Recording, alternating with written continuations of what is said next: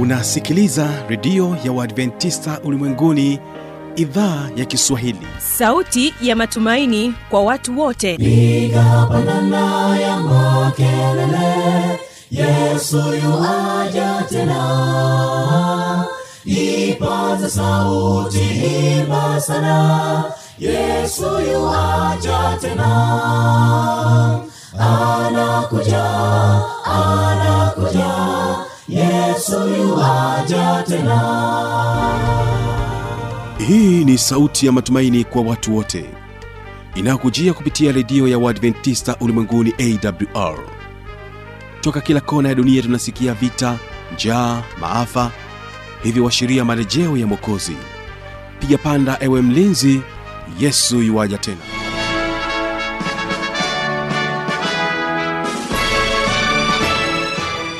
hujambo na karibu katika matangazo yetu kupitia idhaa ya kiswahili ya redio adventista ulimwenguni awr hii leo ninapenda nikualike katika matangazo yetu ambapo unatupata vizuri kabisa kupitia 25 hayo ndiyo masafa ambayo tunapatikana nayo na kumbuka unaweza kunipata kupitia morning star fm bila kusahau rock fm mtandao wetu ni www org ungana nami mtangazaji wako kibaga mwaipaja siku hii ya leo. Naamini ya kwamba baraka za mungu zinaendelea kwa pamoja nawe tunapokuwa sote katika kipindi siku hii ya leo cha vijana na maisha. Basi msikilizaji wimbo wa kwanza ambao utatubariki katika kipindi hiki cha vijana na maisha utatoka kwao vijana wa majengo kutokea hapa mkoani morogoro wimbo wenyewe unasema uniongoze. Lakini kumbuka katika wimbo wa pili tutakuwa nao temeke kwaya jina la wimbo usiku mtulivu. Kipindi hewani ni vijana maisha na mada vitu vya kuzingatia ili uwe na ubongo bora. Kumbe kuna mambo ambayo tunapaswa kuyafuata ili tuwe na ubongo bora. Basi ni kukaribishe kuweza kuwategea sikio vijana wa majengo kutokea morogoro na wimbo uniongoze. uniongoze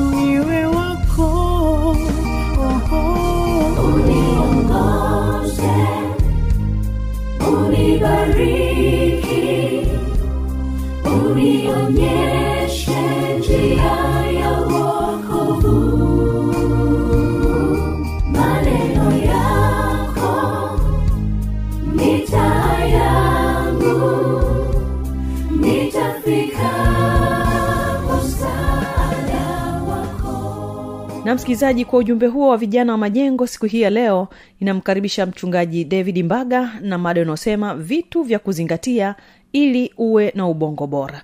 Basi tafadhali enda pamoja naye. Ufanyeje ili uweze kuwa na ubongo mzuri? Nikupe takwimu za haraka haraka ili hujue kwamba tatizo hili sio dogo kama tunavyoweza kuli, kulifikiria sisi. Tatizo hili ni kubwa sana la maswala ya ubongo kuliko unavyoweza kulifikiria. U, nilikuwa naangalia uh, baadhi ya takwimu ambazo nime nimezitazama ni za social media mitandao ya kijamii. Nimeangalia jamii forum nikaangalia milad ayo. Kote nakuta kuna wanaelezea jinsi ambavyo matukio yalivyo makubwa sasa hivi ya maswala ya ya ubongo kwa ujumla wake. Sasa kwa leo ni, ni nanukuu Millard ayo alikuwa ame, ameposti posti hii ya tarehe kumi na moja mwezi wa kumi kama nitakuwa sijakosea na nukuu ile posti yake. Posti yake ilikuwa inasema hivi sonona asilimia 35.8 pombe asilimia 7.6 ukiangalia kwa undani ana maneno yafuatayo na nukuu hospitali ya taifa ya afya ya akili ya mirembe imetoa taarifa ya uchunguzi uliofanyika katika banda la hospitali hiyo kwenye dodoma festival. Taarifa imesema ili kupima na kutambua uwepo wa dalili za magonjwa ya akili watu waliotembelea banda la hospitali ya taifa ya afya ya akili mirembe nyenzo mbalimbali zilitumika zikiwemo phq9 kwa uchunguzi wa sonona gad7 kwa uchunguzi wa ugonjwa wa wasiwasi pamoja na audit kwa kutathmini matumizi mabaya ya pombe takwimu zilionyesha kwamba kati ya wananchi 92 waliotembelea banda la hospitali ya mirembe wananchi 22 ambao ni sawa na asilimia 23.9 waligundulika kuwa na tatizo la wasiwasi. Na kati yao wananchi 8 ambao ni kama asilimia 8.7 waligundulika kuwa na tatizo la wasiwasi mkubwa. Wananchi 33 ambao ni sawa na asilimia 35.8 waligundulika kuwa na tatizo la sonona kati yao wananchi watano ambao ni kama asilimia 5.4 waligundulika kuwa na tatizo la sonona kali. Vilevile vile wananchi saba ambao ni kama asilimia 7.6 waligundulika kuwa na tatizo la matumizi mabaya ya pombe na kati yao watu wanne ambao ni sawa na asilimia 4.3 waligundulika kuwa na dalili za uraibu wa pombe watu wote waliogundulika kuwa na matatizo ya afya ya akili walishauriwa na kupewa rufaa kwenda katika hospitali ya taifa ya akili mirembe kwa ajili ya uchunguzi zaidi na kuanzishiwa matibabu endapo watakuwa wamekidhi vigezo. Takwimu hii inatisha. Hawa ni wale tu ambao wameamua kwenda kwenye banda pale. Na sasa hivi ikatokea mtu yupo kwenye hali fulani hivi ukamwambia nenda mirembe ukakutane na daktari. Anakwambia kwani mi na shida ya akili lakini hapa nikianza kukuuliza maswali kadhaa utagundua tayari we ni mgonjwa ambaye hujijui. Tutaangalia takwimu nyingine baadaye ambayo nitakuonyesha hapa ambayo imetikisa ime, ime, ime dunia juu ya changamoto za akili. Ukimwona mtu amerukwa na akili ukiona mtu labda amejinyonga ukiona mtu amechanganyikiwa kabisa ukiona mtu um, ame, ameanza kuwa mgonjwa wa akili kabisa dalili zilianza zamani ambazo kama tungeliwahi mapema kabisa kumsaidia huyu mtu. Au hata unanitazama ungewahi mapema kuchukua tahadhari huwezi kufika katika hatua ile ya kufungwa kamba. Hebu nikupe mfano. Umewahi kuingia chumbani kwako na ukashindwa kukumbuka ya kwamba ulienda chumbani kufuata kitu gani? Je umewahi kusahau majina ya watu wakati unaposimulia stori fulani? Jina limepotea unajaribu kukumbuka kabisa unavuta kabisa jina limepotea kabisa kabisa. Ni dalili ya kwamba tayari ubongo wako una changamoto fulani unatakiwa ifanyie kazi mapema. Umewahi kukasirika wakati unatafuta kitu ambacho ulikiweka we mwenyewe na uko mwenyewe kwenye chumba lakini ukaanza kukasirika wakati we mwenyewe ndio umeweka hicho kitu? Umewahi kujikuta unahamishia hasira kwa mtu asiyehusika yaani aliyekuudhi ni mwingine lakini unamkasirikia mtu mwingine? Hiyo ni dalili ya hatari umewahi kujikuta unakosa usingizi kwa ajili ya mtu aliyekutukana kwenye mtandao mtu aliyekutukana kwa meseji au aliyekurofisha lakini ukakaa usiku mzima bila kulala ukiwaza jambo hilo? Ina maana uwezo wako wa kustahimili misongo umeanza kushuka. Hizi ni baadhi tu ya dalili ambazo zinakupa viashiria ya kwamba ubongo wako unahitaji kusaidiwa haraka iwezekanavyo wakati fulani unaweza ukajikuta hata umelala umesahau kuzima taa. Na kuna wakati mwingine unaweza ukajikuta ya kwamba wewe pale nyumbani ulipo unapika kitu mpaka kinaungua ndipo unashtuka. Zote hizi ni dalili za awali za magonjwa ya akili. Tukienda zaidi ya hapo kuna mengine ambayo utayagusa huko baadaye utashangaa kwamba watu unaoishi nao ni wagonjwa. Lakini wako steji za awali ambapo wanaweza wakadhibiti mapema mambo yakawa vizuri kabisa bila kutumia dawa. Lakini bado jambo hili halichukuliwi katika uzito wake. Hebu sikiliza. Wakati madaktari fulani kule canada waandishi wa kitabu kinaitwa the better brain walipokuwa wanajaribu kuangalia kwamba tunawezaje kudhibiti shida hizi walikuja kugundua kwamba lishe bora ni dawa kuliko dawa za vidonge lakini kabla ya kufika kote huko hawa watu walifanya tafiti ambayo hata mimi ilinishangaza sana. Nataka uisikilize tafiti hii. Dokta mmoja anaitwa dr e. Fula torei na judy miller walitoa chapisho lao mwaka wa elfu mbili na moja. Katika chapisho hili waliangalia dunia kwa ujumla wake takwimu ambazo zilikuwepo kwa wakati huo kuhusiana na changamoto za akili.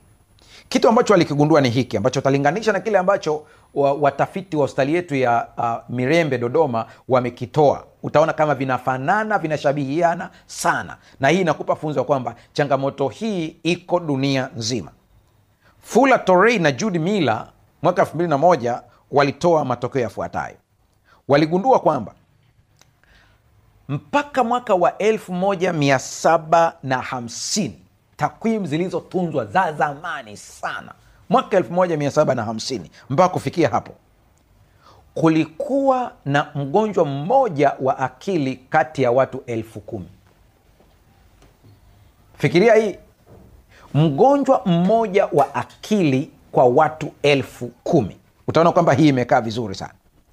Lakini walishangaa kwamba takwimu ikaonyesha tofauti tena kutoka 1750 mpaka mwaka 1960 ilikuwa ni watu watatu kati ya watu kumi elfu. Kwa hiyo watu elfu kumi mpaka kufikia mwaka 1960 ukiwa na watu elfu kumi kulikuwa na watu watatu ambao walikuwa na changamoto za ubongo au za akili niseme hivi magonjwa ya akili. Sasa unaona inaanza kupanda. 1750 ilikuwa ni watu elfu kumi mtu mmoja. Imepanda mpaka mwaka wa 60 ni watu watatu wana matatizo ya akili katika watu elfu kumi. Cha ajabu ni kwamba shirika la, la afya duniani who nao wakaanza kutoa takwimu nyingine hapo baadaye. Kuanzia mwaka wa, wa, wa 1960 kwenda mbele who ikaja na kitu kingine cha ajabu sana. Ikasema hivi kati ya watu elfu kumi watu elfu mbili wana magonjwa ya akili umeona takwimu inaendelea kuongezeka sana. Inaendelea kuongezeka inaendelea kuongezeka. Asilimia ina, inazidi kuongezeka sana. Lakini cdc kule marekani ambayo ni, ni kituo maalum cha kukontrol magonjwa kikatoa taarifa nyingine tena. Wao wakasema wamegundua ya kwamba katika watu elfu kumi watu elfu tano wana magonjwa ya akili. Asilimia hamsini. Hawa ni wale ambao wamefanyiwa tafiti kwa nini changamoto imekuwa ni kubwa kiasi hiki? Kuna kitabu kimoja uh, uh, makansela wenzangu na madaktari wa akili wanakifahamu sana kinaitwa dsm ni kitabu ambacho kina kina kina kimetoa kwamba uh, ili tuweze kusema mtu ana ugonjwa fulani dalili lazima zionekane dalili kadhaa. Hii kitabu kinatumika sana nchini marekani. Uh, hii dsm ni imesaidia sana ni diagnostic and statistical manual of mental disorders sasa hii dsm ina, inafanyiwa marekebisho kila mwaka. Kila baada ya muda fulani siseme kila mwaka. Ni kila baada ya muda fulani. Mnamo mwaka 1952 hii dsm ilikuwa inaonyesha kwamba kuna kuna magonjwa kadhaa wanajaribu kuyabadilisha mara kadhaa kwamba sasa hivi tuna magonjwa kadhaa uh, dalili ziko hivi sasa hivi tumeongeza kuna magonjwa ambayo tulikuwa hatuyajui vitu kama hivyo. Kwa hiyo um, imeonekana kwamba kila wakati wakifanya revision ya, ya kitabu hiki magonjwa ya akili yanaongezeka na aina zake kitu ambacho kinashangaza kina sana. Kwa mfano uh, mwaka 1952 ambapo kulikuwa na magonjwa kama 128 ilipofika mwaka wa 213 yameongezeka na kuwa na aina za magonjwa mpaka sasa hivi 213 541 kwa hiyo aina za magonjwa imeendelea kuongezeka kila kukicha. Na kwa nini yanaongezeka? Ni kwa sababu kuna baadhi ya vitu ambavyo tulikuwa hatuvitambui hapo nyuma tumekuja kuvijua baadaye kwamba kumbe ni magonjwa. Kwa mfano msongo wa mawazo upo kwenye makundi mengi. Zamani ilikuwa ni kundi moja lakini pia kuna baadhi ya mambo ya magonjwa ambayo yameondolewa kwenye listi ya magonjwa ya akili. Yameonekana kama ni kawaida. Na hili ilikuwa inatisha kidogo hii. Yaani hapo awali mwaka wa 60 52 na, na mwaka wa 68 ilikuwa inaonekana kama ni magonjwa ya akili. Lakini hivi karibuni yameondolewa kabisa kwenye listi ya magonjwa. Kwa pamoja na kwamba mengine yanapunguzwa lakini yameongezwa mengine mengi sana katika listi ya magonjwa. Nakupa mfano. Mwaka 1968 ushoga ulikuwa unatambuliwa kwamba ni magonjwa ya akili. Kwa hiyo mtu akionekana kwamba ni shoga ni msagaji anatibiwa kabisa kama wagonjwa wengine wa akili. Lakini jambo la ajabu ni hili. Mnamo mwaka wa 1987 usagaji na ushoga umeondolewa katika listi ya magonjwa ya akili. Kwa sasa inachukuliwa kwamba ni mfumo wa maisha. Sasa huko tunakwenda hatujui magonjwa mangapi yatakuja kuondolewa tena. Lakini yata, huenda yatakuja kuondolewa magonjwa ambayo yanatambulika kwa haraka sana ambayo ni, ni magonjwa ya akili ya haraka ambayo yanatambulika sana. Ukiwa nayo unasema hii ni changamoto ya akili unatakiwa upate matibabu. Ni sonona kama ambayo tulikuwa tunaisema pale mwanzoni katika takwimu ambayo nimekuonyesha ambayo hapa katika sonona katika kiswahili wataalamu wa kiswahili wanaweza wakanisaidia hapo imeingia anxiety disorder uh, kama mtu anajisikia huzuni depression zimeingia katika depression kuna makundi mengi hapo kuna bipolar disorder kuna kuna kuna mood disorder. Mtu ambaye anajisikia furaha dakika chache dakika chache amekuwa na huzuni amekuwa na hasira yote ni makundi. Kuna eating disorder changamoto za, za ulaji. Unakuta mtu hali hiyo ni mojawapo ya eating disorder hali chakula mpaka mhangaike sana kumbembeleza sana. Lakini kuna mwingine ambaye anakula kupitiliza ni, ni magonjwa ya akili. Kuna magonjwa mengine kama personality disorder. Ni changamoto za, za, za, za personality za utu jinsi mtu alivyo anakuwa ni tofauti kabisa ambaye unaweza ukaishi na mtu ambaye ana personality disorder kwenye nyumba na usijue kabisa kwamba ni mgonjwa wa akili ukamchukulia kama kawaida. Kwa mfano tu niongelee tu kwa mfano haraka haraka. Japo huko baadaye nita, nitaenda kwa magonjwa aina moja moja na jinsi unaweza kuyadhibiti lakini napoongelea personality disorder inamaanisha kwamba kuna kuna aina fulani ya personality disorder ambayo inaitwa narcissist mtu akiwa narcissistic ni mtu ambaye ana tabia zifuatazo. Anajipenda mwenyewe. Yaani hata kama kuna watu pale nyumbani kwake hawezi kuwa, kuwaona ni wathamani anajipenda kupitiliza. Anajisikia. Yaani ni mtu anaringa ana maringo. Na kama ukiwa na mtu ambaye ana changamoto ya personality disorder pale nyumbani kwako yeye anataka kutambuliwa kuheshimiwa. Msipomtambua msipomheshimu ni mgogoro. Anaweza akaleta fujo hapo ndani. Na mara nyingi sana anapenda kuonekana kwamba anajuana na watu maarufu kwa yuko tayari hata kutengeneza stori ya kwamba anafahamiana na mtu fulani maarufu na wanawasiliana naye. Ndivyo ana, ana, ana, anajisikia. Anakuwa na hasira sana anapojisikia kudharauliwa. Kwa ukiona mtu ambaye anapenda kuji, kujibosti tunasema kuringa anajisikia yuko vizuri sana ni ugonjwa wa akili. Ukiona mtu ambaye pale nyumbani anapenda kunyanyasa wengine ila tu yeye aweze kufurahia maisha ni ugonjwa wa akili kwa hiyo kama ni mkeo kama ni mumeo ana hii personality disorder utakuta kwamba ni mbinafsi kweli kweli. Yaani vya kwako mtatumia lakini vya kwake huwezi kutumia. Hata akienda kununua kitu anajijali yeye mwenyewe. Hawezi kujali watoto wake hawezi kujali mke wake hawezi kujali mme wake. Yeye kila kitu ni yeye kwanza. Kwa utakuta yeye ana maisha mazuri pesa akipata ni yeye anajifikiria yeye mwenyewe kabisa. Ukipata shida katika watu wa familia yake wakipata shida hawezi kuhangaika nao yaani yeye anajifikiria yeye tu hajali maumivu ya mtu. Hii ni, ni mojawapo ya, ya ugonjwa ambao unaitwa personality disorder. Kuna magonjwa mengine mm, uh, kama ukichaa kwa aina zake skizofenia kwa aina zake lakini pia kuna magonjwa kama autism ambayo yanapata watoto sana. Mtoto akiwa autistic kuna baadhi ya viashiria ambavyo ukiviona unajua mtoto wako ni autistic. Lakini pia kuna habari njema ya kwamba hata kama mtoto ni ana autism anaweza aka- kwa kutumia lishe na tunavyoendelea na vipindi hivi tutagusa huko baadaye lishe mbalimbali kwa kila aina ya ugonjwa wa akili na lishe yake. Lakini mtoto ambaye ni autistic mojawapo ya tabia zake mtoto mdogo anakuwa mtundu kupitiliza. Mkorofi sana. Na kuna ukorofi wa, wa aina nyingine ya akili ya mtoto ambao tuna, tunauita ni eh, adhd attention deficit disorder. Hiyo ni kitu kingine nitaiongelea. Lakini huyu ambaye ni autistic utakuta kwamba anapenda kuchezea maeneo hatarishi. Anapenda kupanda kwenye madirisha anapenda kuchezea visu. Ah, kama ni kwenye magari unaweza ukashangaa gari anapenda kwenye matairi vitu vya hatari hatari. Na watoto ambao ni autistic hawapendi kuongea. Amefika muda wa kuongea lakini haongei. Kwa unaweza ukakuta kwamba anaweza akaongea neno moja kwa kujificha. Anaweza akatamka mama na mkimgundua ametamka kama vile hataki hivi. Ukiona mtoto yuko hivi usikate tamaa. Mpeleke kwa wataalam. Kuna namna ambavyo watakuelekeza namna ya kumhudumia na atakuwa vizuri. Habari njema kwa mzazi ambaye pia una mtoto ambao ni autistic. Wako watu ambao ni masio wakubwa duniani wameshikilia makampuni makubwa duniani ambao utotoni walikuwa ni autistic.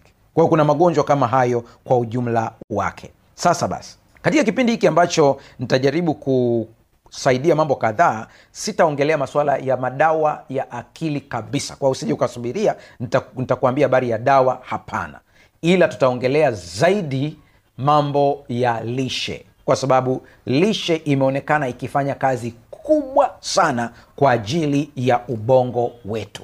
Kabla ya kwenda katika masuala ya lishe kwenye kipindi ambacho kitafuata nataka nikugusishe tu kidogo uweze kuona jinsi ubongo wako unavyofanya kazi ili uweze kugundua baadhi ya mambo ambayo ukiyaona utagundua kabisa kwamba hapa kuna changamoto katika ubongo sasa nielezee machache yafuatayo. Ubongo wako ume, umeundwa katika maeneo kadhaa. Lazima uyaelewe ili ukiona tabia fulani hizi ujue ni eneo gani la ubongo ambalo limeathirika. Sehemu ya kwanza ya ubongo ambayo nitaiongelea ni sehemu ya mbele ya ubongo. Sehemu ya mbele ambayo imeitwa cortex.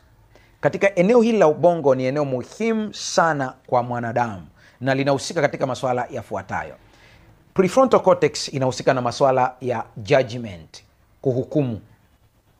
Nikiwa na maana gani? Kujua jema na baya. Prefrontal cortex ndio inahusika na mambo kama haya. Na inaathiriwa na vitu vingi madawa kulevya pombe na vitu kama hivyo. Katika biblia hili imewekwa wazi kabisa kunywa pombe hakuwafai wafalme. Kwa nini? Zama zile wafalme walikuwa ndio mahakimu ndio majaji. Kwa hiyo ili waweze kuhukumu vizuri walitakiwa wasitumie pombe kwa sababu wenzetu wa zamani walijua kabisa pombe inaathiri cortex. Kama wewe ni mwanasheria unanisikiliza kama wewe ni hakimu unanisikiliza usidanganywe na mtu yeyote ambaye anakuambia kunywa pombe kidogo sio kweli. Kiwango chochote cha pombe kinaathiri ubongo wako hasa sehemu ya prefrontal cortex. Yako maeneo mengi yanayoathiriwa lakini kwa leo niongelee hii sehemu ya kufanya maamuzi judgment cortex. Madreva ndio sababu katika taratibu zetu za sheria ya nchi kwa ujumla wake trafiki anasema barabarani anampima dreva kiwango cha alcohol. Kwa nini? Ni kwa sababu mlevi akiendesha gari anashindwa kufanya maamuzi judgment kwa sababu inaathiri prefrontal cortex. Lakini hii sehemu ya mbele ya prefrontal cortex inahusika pia na masuala ya mawazo ya mbele. Sasa ukiona mtu ambaye hafikirii mambo ya mbele hafikirii habari ya kutunza akiba uko na mtu kwenye nyumba yako iwe ni mume iwe ni mke iwe ni mtoto hafikirii mambo ya mbele. Yeye anajua kutumia leo mambo yaishe leo leo hafikirii zaidi ya hapo. Sehemu yenye shida ni prefrontal cortex. Na prefrontal cortex pia inahusika kwenye mambo ya planning mipango. Ikiwa ina afya nzuri hii mtu anakuwa na uwezo mzuri wa kupanga mipango vizuri na prefrontal cortex pia inahusika na maswala pia ya eh, ya um, huruma lakini pia na uwezo wa kutunza kumbukumbu kumbu. baadhi ya kumbukumbu kumbu. niseme hivyo kwa sababu nitagusia pia maeneo mengine ambayo yanahusika na kumbukumbu zaidi ya prefrontal cortex kwa hiyo hii prefrontal cortex ni sehemu ambayo inatakiwa itunzwe sana usipende sana kuna watu wanapenda kupigana na piga vichwa hapa ni sehemu muhimu sana mtu akipata ajali ya bodaboda anaweza akawa pia amegonga hapa akaathiri eneo hilo. Lakini ni, ni, ni kuambie eneo lingine. Lakini cortex hii ambayo ndio eneo la mbele nimeongelea habari yake kuna sehemu ya chini kabisa ambayo iko chini kidogo hapa inaitwa uh, temporal lobe. Temporal lobe nayo pia ni muhimu sana na ina kazi zake zifuatazo.